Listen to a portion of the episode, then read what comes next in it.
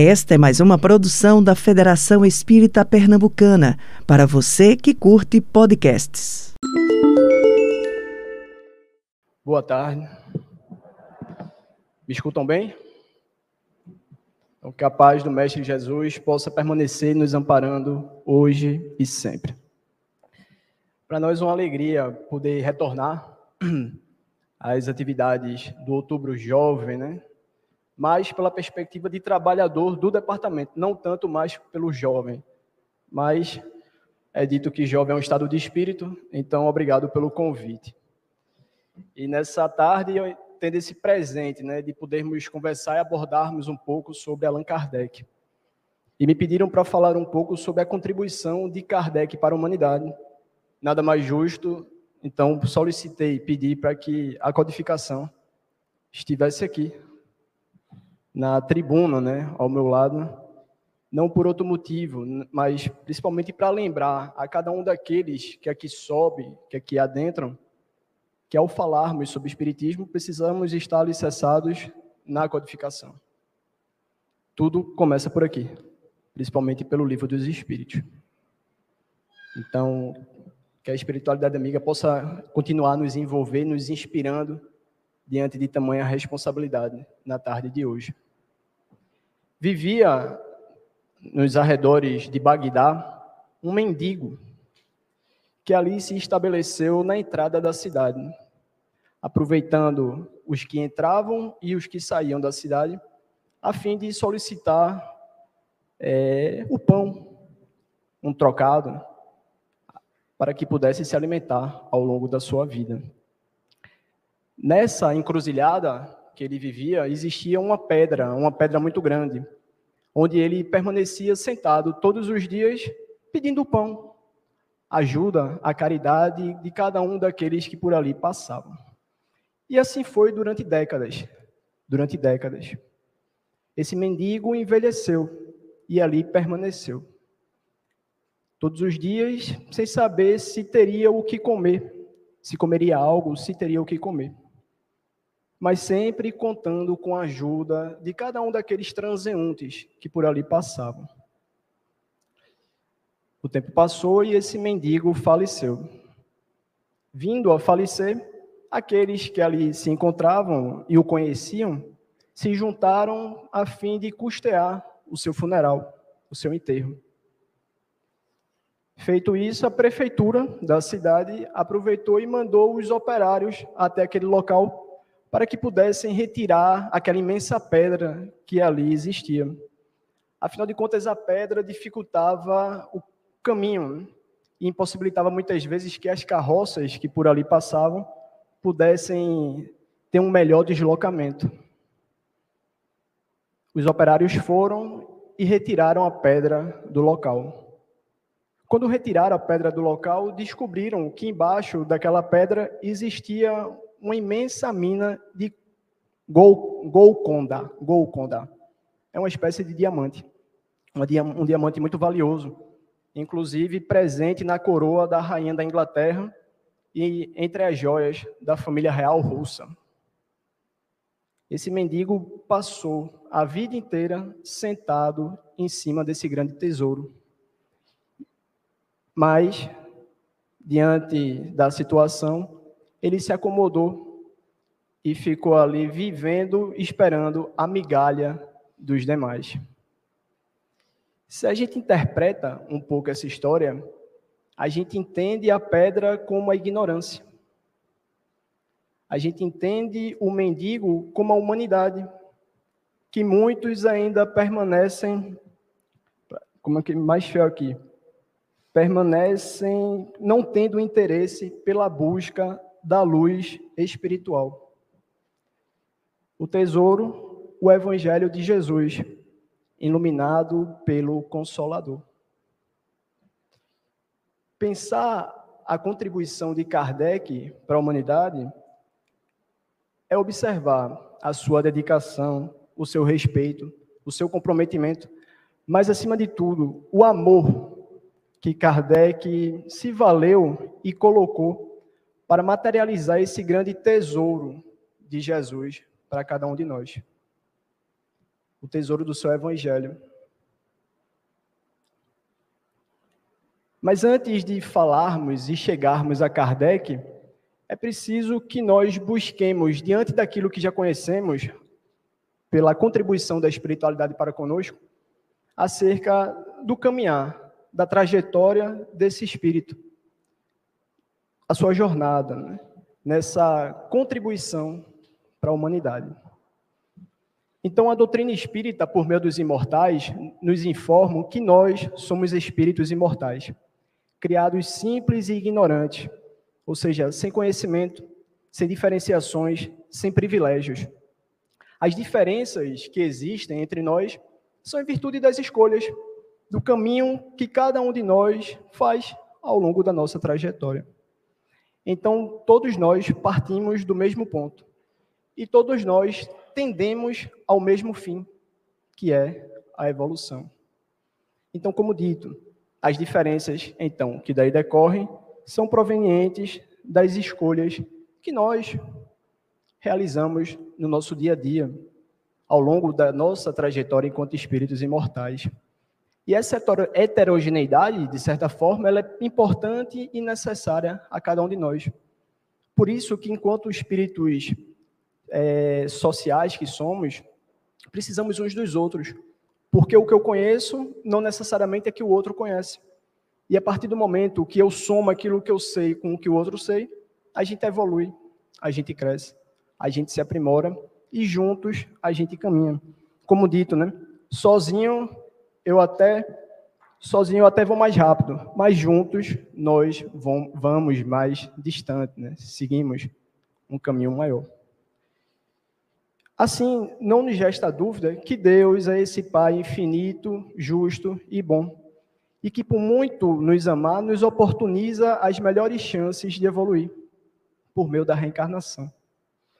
Então, possibilita a reencarnação para que nós, pelos nossos esforços, pelos nossos trabalhos, pelas nossas escolhas, possamos aprimorar os pontos positivos que já possuímos, ao mesmo tempo que nos oportuniza melhorar, reparar os nossos vícios, as nossas falhas, os pontos negativos que todos nós ainda temos na nossa caminhada. Então, essa justiça divina, essa dinâmica, essa didática da reencarnação, ela possibilita isso. Que nós possamos evoluir, sair do ponto que nos encontramos hoje e tendermos, né, buscarmos a evolução. Afinal de contas, a nossa meta é a perfeição. E Jesus, o nosso modelo e guia, conforme a questão 625. Via de regra, nós, nós evoluímos, nós nos aprimorando aqui, na matéria, no agora. Então, essa é a nossa melhor versão. E assim vai. Sendo assim, todos nós somos peregrinos espirituais, viajantes do universo. E nesse processo de idas e vindas, muitas já foram as escolhas que fizemos. Muitos foram os cenários e os contextos, os contextos nos quais já estivemos. Muitas foram as roupagens que já vestimos. Hoje, nessa roupagem, mas em outras existências, em uma roupagem totalmente diferente. E uma roupagem adequada para aquele contexto de época, para aquele contexto de necessidade do espírito. Somos todos nós, peregrinos espirituais, viajantes do universo, então. E nesse processo natural, nós vamos, vamos avolumando, somatizando conhecimentos, tendências, características, que no nosso percorrer vão ser de grande valia aos desafios, às situações que, enquanto espíritos imortais, cada um de nós teremos na nossa existência. Então, conhecimento nunca é demais. Muitas vezes, uma pessoa já mais idosa pode dizer: Ah, eu não vou mais estudar isso porque não tem mais necessidade. Eu já estou aposentado, não tem para que eu aprender isso. Mas talvez, se não sirva para o momento atual, certamente vai servir para em outro, em um outro momento, se não nessa existência, em outra existência. Afinal, o conhecimento nunca é demais. Então, na trajetória do caminhar do espírito, a gente somatiza, a gente adquire conhecimento. E também no decorrer a gente vai aprimorando, vai aprofundando, vai esmiuçando esse conhecimento. Então, ou seja, é importante estarmos atentos. Diante das oportunidades que nos surgem, busquemos aprender, busquemos conhecer, a fim de fortalecer e aumentar essa riqueza para o espírito. O que eu sei hoje é como um livro, né? Livro lido, ideia renovada. A leitura que eu faço hoje certamente não vai ser a leitura de 10 anos atrás, porque eu já não sou mais aquele de 10 anos atrás. Evoluí. Minha perspectiva e o olhar que eu vou lançar sobre a situação se modifica, porque eu me modifiquei. Então, conhecimento nunca é demais. E conforme. É, então, diríamos, né? Na caminhada do espírito imortal, nada se perde. Tudo é alavanca impulsionadora ao progresso espiritual. Na caminhada evolutiva do espírito, nada se perde. Tudo é alavanca impulsionadora ao progresso espiritual. No memorial que foi levantado, que existe na França para Kardec, no túmulo de Kardec existe o certo dizer: nascer, morrer, renascer e ainda progredir sempre. Tal é a lei. A gente nasce, a gente morre na perspectiva física, a gente renasce e estamos em constante progresso. Essa é a lei de Deus. Progredir. E como não poderia ser diferente, assim também foi com esse espírito que nós hoje conhecemos como Allan Kardec. Fora preciso que ele buscasse se preparar. Fora preciso que ele buscasse as ferramentas, os conhecimentos, o fortalecimento necessário para as atividades, para os desafios que outrora surgiriam em sua caminhada. Um preparo de séculos, e é interessante perceber que no nosso dia a dia, quantos, quantas vezes nós somos um tanto quanto que imediatistas. Queremos tudo para ontem. Esquecemos que tudo passa por um processo natural. E que é preciso que busquemos respeitar etapas. Porque são essas etapas que vão me dar o fortalecimento para as etapas seguintes. Se eu queimo uma etapa, eu chegarei até lá na frente mas talvez não chegarei com o conhecimento ou com a, o arcabouço necessário para enfrentar os novos desafios. Então é preciso respeitar etapas. E assim foi como Kardec. Kardec, assim como nós, partiu do mesmo ponto. O que ele adquiriu, adquiriu por mérito dele, sem nenhum tipo de privilégio. Foi preparação de séculos. Preparação de séculos. Então o tempo passa. Em dado momento dos seus, das suas atividades junto aos espíritos, em uma certa sessão mediúnica, na casa das irmãs Baudin, Kardec recebe, Hippolyte Leon Denisard Rivaio, recebe uma orientação de um espírito chamado Zéfiro. Zéfiro foi um espírito que trabalhou, que era amigo do Hippolyte, daquele espírito que ali a gente conhece como Hippolyte, Leon Denis Arrivaio. Na época, ambos eram druidas na região das Gálias, hoje França. Então, aos 53 anos, Hippolyte Leon Denisard Rivaio se torna Allan Kardec. Como druidas, eles eram é, dedicados né, ao ensino e à filosofia celta. Então, nesse cenário de Kardec, de, de Polite, né, de Kardec, como druida, ele trabalhava especificamente na dedicação ao ensino e à filosofia celta. Os druidas, né, ou os celtas, tinham uma sociedade hierarquizada em grupos onde os druidas, que fazia parte dessa classe social, existe, é, é, possuíam né, grande influência sociais que existia naquela sociedade. Os druidas eram, digamos assim, os mais poderosos. Mas eram os mais poderosos porque eram os detentores do conhecimento. A sabedoria celta, ela era toda oral. Não existia nada escrito. Como dito, né, conhecimento é poder. E fica bem representado nesse contexto. Kardec, o Allan Kardec, o sacerdote druida, ele era uma pessoa que detinha um certo poder na sua sociedade em virtude do conhecimento que ele possuía.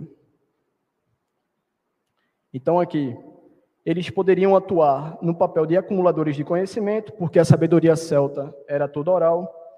Eles elaboravam e aplicavam as leis e cumpriam também funções religiosas. Era uma doutrina que possuía três princípios: a eternidade de Deus, a perenidade do universo e a imortalidade das almas. Eles eram monoteístas, os, os celtas, né? Obviamente que a doutrina do drudismo necessitava de um complemento que viria posteriormente com o cristianismo por meio de Jesus. Então é nesse cenário que a gente vai encontrar esse espírito naquela oportunidade como um sacerdote druida, druida de nome Allan Kardec. Então assim, a gente vai percebendo o caminhar desse espírito a trajetória desse espírito. O tempo passa, o tempo passa. E no ano de 1369, na República Tcheca, nasce, nesse ano e nesse local, um jovem chamado Jan Hus. Jan Hus, que era um, posteriormente ele se torna um célebre pensador sacerdote e reformador religioso. Os druidas, a gente se refere na época mais ou menos do imperador Júlio César, entre 58 e 44 antes de Cristo. E só uma informação, né? Quando a gente falava do processo natural do, da aprendizagem, né, do conhecimento. Júlio César, nos seus escritos, afirma que a pessoa, para se tornar um druida, equivaleria a mais ou menos 20 anos de estudo. 20 anos de estudo para poder se tornar um druida, ou seja, o detentor do conhecimento. Como dito, o tempo passa, no ano de 1300, 1369, na República Tcheca, nasce, reencarna, agora com o nome né, de Jan Hus. E alguns detalhes, né? Formou-se em teologia, artes e em filosofia. Como escritor, também deu grande contribuição na fixação ortográfica e na reforma da língua literária tcheca, precursor da reforma protestante.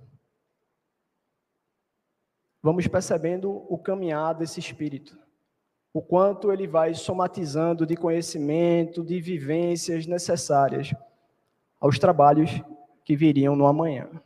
E percebam que muitos com essa perspectiva também da religiosidade. Ian Hus, ele, enquanto vivo, ele vê as suas obras sendo queimadas. E é inevitável não lembrarmos da data de 9 de outubro de 1861, quando na Espanha, na cidade de Barcelona, 300 livros de Allan Kardec, codificador da doutrina espírita, são queimados. Naquele momento, o tempo passa, e no dia 6 de julho de 1415, Ian Rus também ele é queimado vivo. E no seu momento derradeiro, ele diz: haverá o dia em que o ganso, Rus em tcheco significa ganso, haverá o dia em que o ganso alçará voos tão altos que nem mesmo labareda, as labaredas do fogo o alcançarão.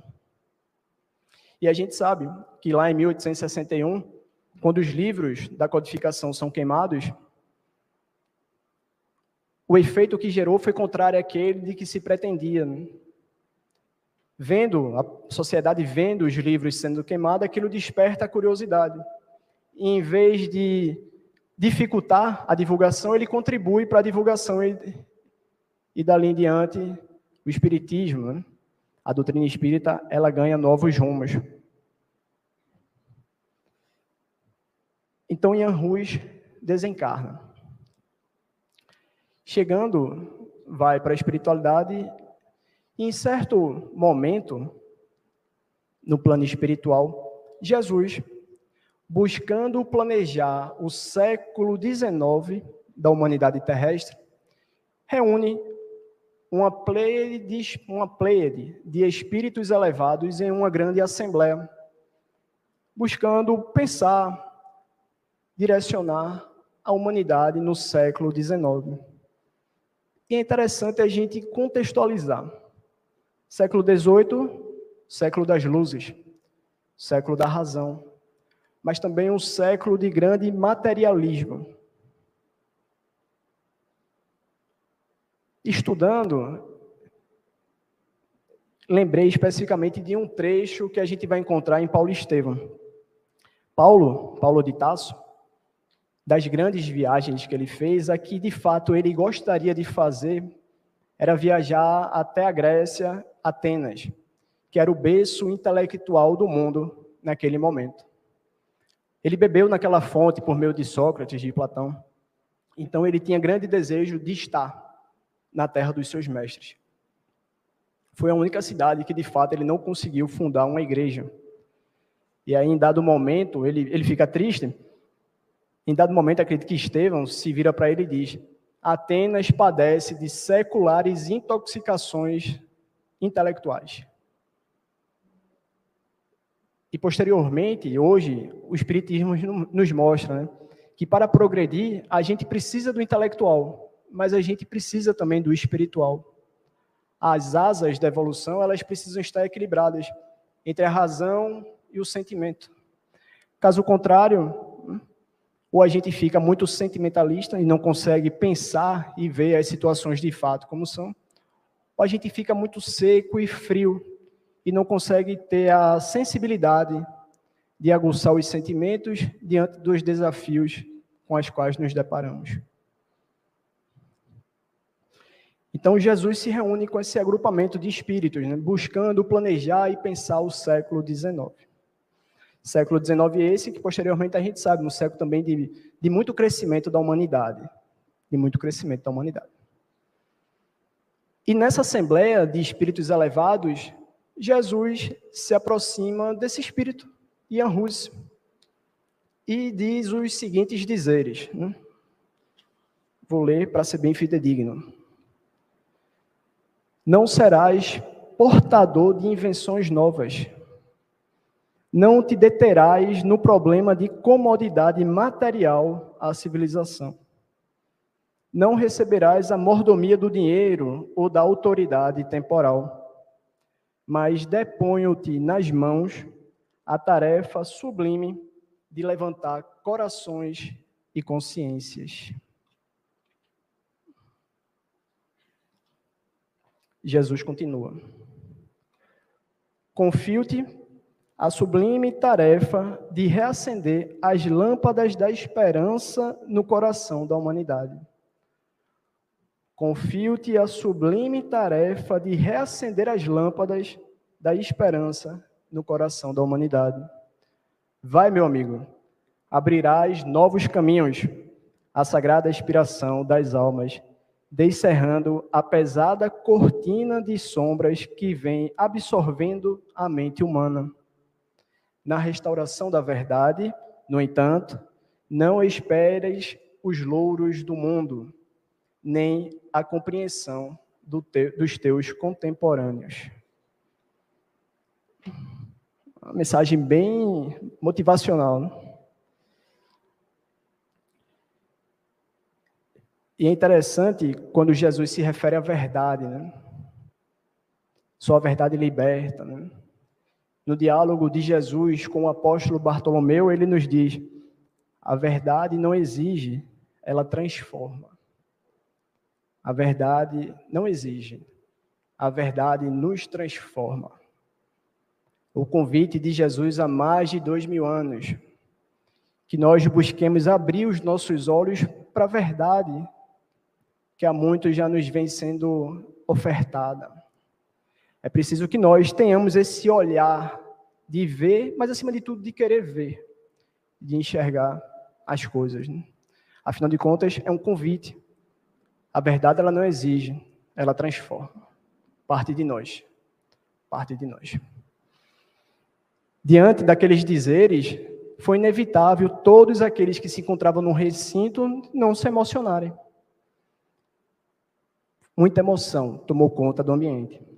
Mas Ian Ruiz seguiu. Seguiu e, algum tempo depois, abrindo a nova era da humanidade, trazendo a divina mensagem. No dia 3 de outubro, 3 de outubro de 1804, reencarna. Quem reencarna? Alguém sabe dizer quem reencarna no dia 3 de outubro de 1804? Hã?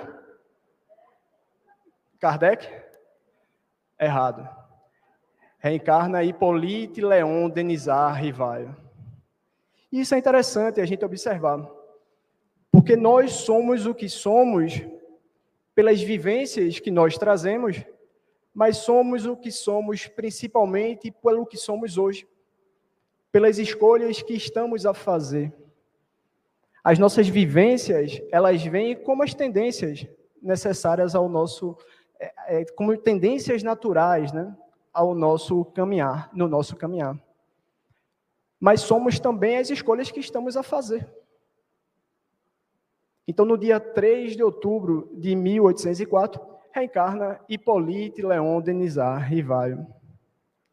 Era preciso que esse espírito, na preparação, ainda concluísse as vivências necessárias para que, de fato, ele pudesse desenvolver o trabalho ao qual lhe foi direcionado. Então, perceba, né? Nós, todos aqui, somos esse somatório de conhecimentos, de tendências, de características que trazemos na nossa trajetória. Mas somos, acima de tudo, resultados das escolhas do nosso caminhar no hoje, no agora. Então, o Hipólite, né, ele reencarna com essa missão de preparar os novos fundamentos que deveriam servir de base à evolução e à renovação intelecto-moral da humanidade. Nasce numa família de orientação católica. E aos 10 anos, o jovem Hipólite vai estudar na Suíça, em Verdun, na escola de Pestalozzi. Pestalozzi, que naquela época era o grande mestre que existia. Então Hipólite vai estudar nessa escola. E desde muito cedo ele fica entre aqueles alunos que se destacam.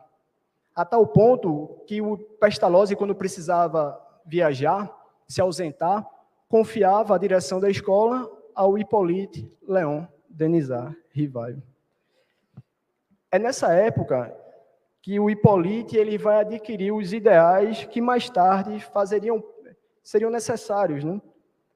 Como um observador atento, meticuloso, um pensador prudente e profundo. Então, observe, foi na vivência na escola em Everdun que ele adquire, ou pelo menos rememora, aquelas características necessárias que no amanhã ele precisaria enquanto codificador da doutrina espírita encontra algumas dificuldades porque a Suíça era um país protestante e ele era católico. Então, desde cedo, ele também tem esse desafio da intolerância religiosa. Isso lhe dá as ferramentas necessárias para ser mais tolerante e no despertar em, em querer primeiro compreender do que simplesmente aceitar aqueles ensinamentos que com ele eram compartilhados. Então percebam, nesse período na Suíça, em Verdun, ele adquire características necessárias enquanto observador, questiona, a pessoa que questiona, né, uma pessoa questionadora, mas também adquire essa tolerância por sentir na pele a intolerância religiosa, por ser católico no país protestante. As vivências necessárias ao espírito as tendências, mas as vivências e as tendências também adquirido no hoje, no agora. Volta à França, na cidade de Paris, onde conhece a sua companheira da vida toda, Amélie Gabrielle Boudet. se casam em 1832. O Hippolyte Leon Denis Arrivaio era um célebre pedagogo, autor de diversas obras didáticas na área de letras e ciências. Era uma figura extremamente conhecida e respeitada no meio acadêmico. Né? Os anos se passam, né? Estávamos falando de 1832. E no ano de 1854, 1854, aos 50 anos, Hipólite Leon tem o seu grande encontro. Se encontra ou se reencontra com a missão que lhe fora direcionada por Jesus. Estudando os fenômenos das mesas girantes comuns naquela época, ele começa as suas atividades na materialização, na busca da materialização no mundo físico do tesouro prometido por Jesus. Como, seja, da promessa feita por Jesus do Consolador prometido. Consta lá em João capítulo 14, versículo 16. Eu rogarei ao Pai que envie um outro Consolador, para que possa estar convosco para sempre. Então, em 1854 e em 1857, conforme já dito, a orientação do Espírito Zéfiro, Hippolyte Leon Denis Rivaio se torna agora, ou nasce, o Allan Kardec, codificador da doutrina espírita. Começava ali os estudos sobre os fenômenos da mesa girante. É, trabalho árduo, desafiador, de devotamento, de resignação, de responsabilidade, comprometimento, de características infinitas, mas acima de tudo, de muito amor, de muito amor. Teve uma dedicação intensa e integral, sedimentado sobre a rocha da fé raciocinada, no intervalo de 15 anos. Todo o trabalho do Kardec em materializar esse consolador prometido por Jesus foi no intervalo de 15 anos. E aqui alguns dados. Né?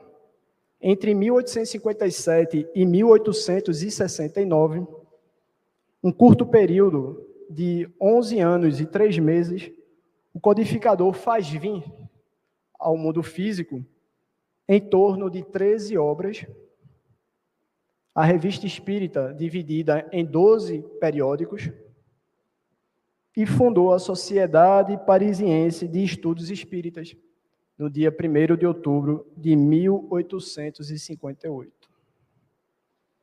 A revista espírita, Kardec se correspondia com o mundo inteiro. A gente está falando de uma época que a correspondência era por carta mesmo. Atravessava o oceano por navio. E ele se codificava com o mundo inteiro nem tudo aquilo que chegava ia conseguia vir aqui para a codificação, para o livro dos Espíritos especificamente. Mas era aproveitado, né? Como a revista Espírita, que foi um periódico que ele lançou, que todo mês saía esse periódico. E se a gente for ver aqui na biblioteca, na livraria, é uma coletânea de 12 volumes, divididos por, pelos anos e pelos respectivos meses.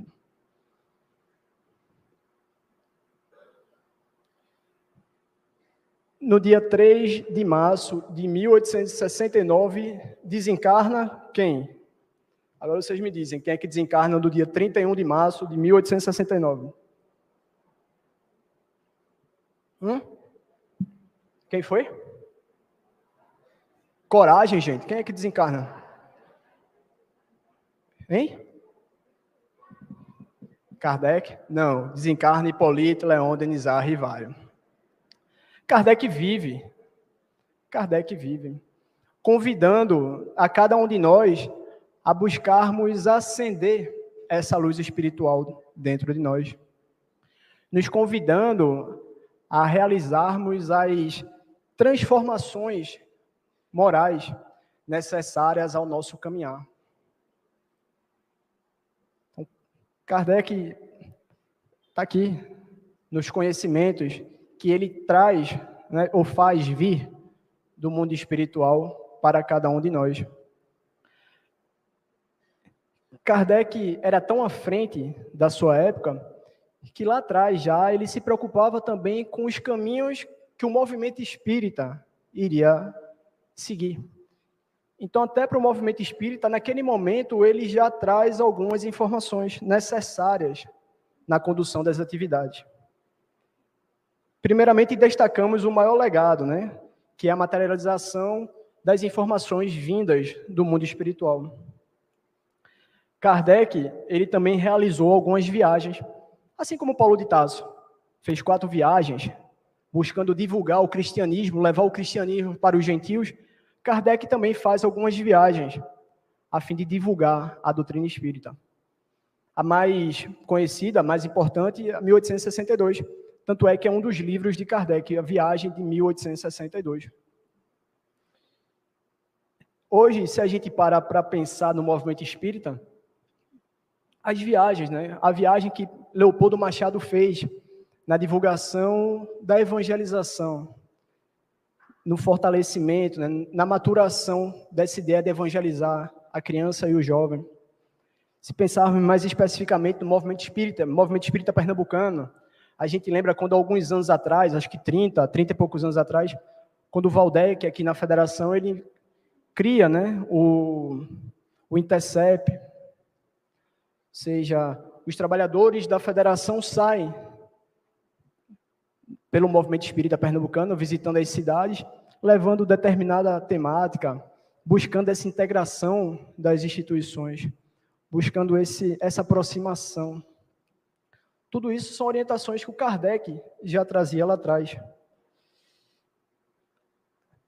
A necessidade de um curso regular do Espiritismo, a fim de difundi-lo Hoje, nas casas espíritas, a gente vai ter um curso básico, vai ter um ESD, vai ter um EAD.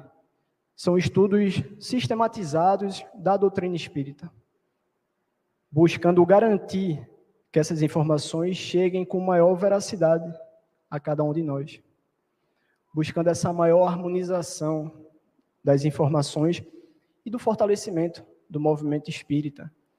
Afinal de contas, quando a gente fala do estudo, mas é importante percebermos que a partir do momento que nós nos permitimos estudar, ao mesmo tempo estamos criando ferramentas para nos estudarmos.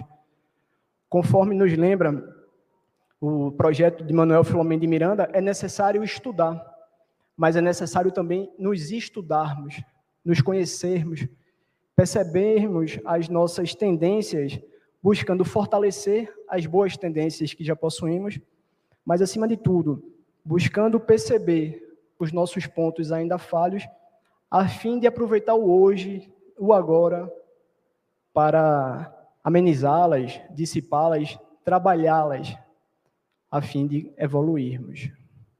Então, o estudo tem essa perspectiva, né? não apenas do intelecto, mas do convite a esse autoconhecimento. Então, assim, a gente falava do Intercep, também tem as reuniões do Conselho Federativo Estadual, o Conselho Federativo Nacional. Lembramos também da impessoalidade no trabalho. O trabalho não é nosso enquanto individualidade.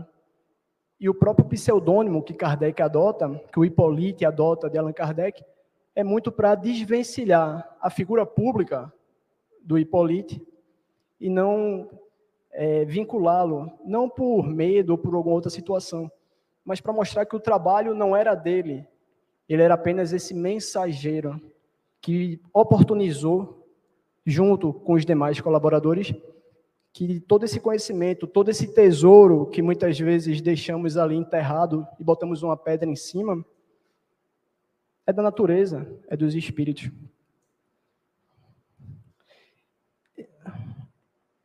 Então, meus amigos, de certa forma, com um intervalo pouco de tempo, até porque o tempo já está correndo ali, é percebermos todo esse trabalho, toda essa contribuição que Kardec, ou que esse espírito que hoje aqui conversamos como Kardec, né, oportuniza para cada um de nós enquanto coletividade, buscando materializar todos esses conhecimentos necessários ao nosso fortalecimento enquanto espíritos imortais que somos. Assim, rendamos graças ao mensageiro da terceira revelação, que materializou no mundo físico a promessa feita por Jesus há dois mil anos. É um convite a cada um de nós. E já nos encaminhando para o final, é importante percebermos o convite que há muito tempo nos é feito e que por circunstâncias, seja elas quais forem, muitas vezes a gente vai retardando, vai deixando para lá. Mas diante dos conhecimentos que hoje já possuímos, busquemos aproveitar da melhor maneira possível todo esse bálsamo, todo essa, esse arcabouço né, que nos é ofertado, para que quando retornarmos ao plano espiritual, ainda que seja 1%, mas que retornemos 1% melhor. Afinal de contas, como é dito, para o espírito, a pior dor que existe é a dor moral. É a dor de saber se conscientizar que, diante das oportunidades que teve, não aproveitou da melhor maneira possível. Outras oportunidades vão surgir, porque Deus é bom, é amoroso, é justo. Mas e o tempo que nós perdemos, ele não voltará. Tendemos ao mesmo fim, a evolução, a perfeição. O tempo é o tempo de cada um. Sem punições, sem, sem querer impor nada. Mas é um processo gradativo, consciente, individual de cada um de nós. Mas cada um de nós aqui presentes, encarnados e desencarnados, com o conhecimento que já possuímos, temos totais condições de observar, observarmos-nos e redirecionar a nossa rota. A espiritualidade, Deus, Jesus, nossos anjos guardiões estão a nos fortalecer. Mas é um processo individual de cada um de nós. Assim, lembrando, né, uma mensagem, uma, um dizer que meu pai, né, já na espiritualidade, costumeiramente reproduzia, Terminarei minha fala da tarde dizendo: Espíritas, mergulhai raciocínio e atenção nas obras que vos dão a libertação interior.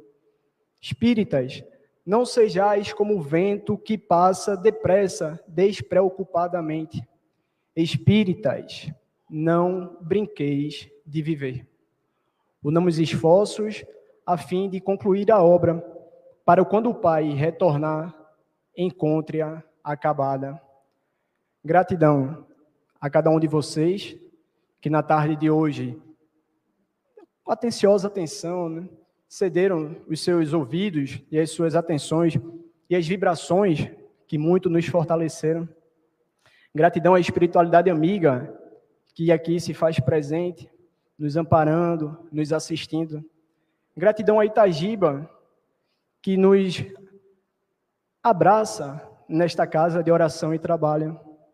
E gratidão ao Senhor Allan Kardec, que possibilitou, se valendo do seu livre-arbítrio, afinal de contas, ele poderia não ter realizado o trabalho, mas seguiu adiante, apesar dos desafios, e trouxe ao mundo os dizeres dos imortais, que nos fortalece diante dos desafios que cada um de nós possuímos.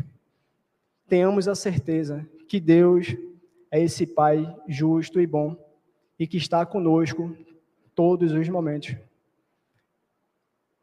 Estejamos atentos às nossas escolhas, às nossas atenções e aproveitemos o hoje, o agora,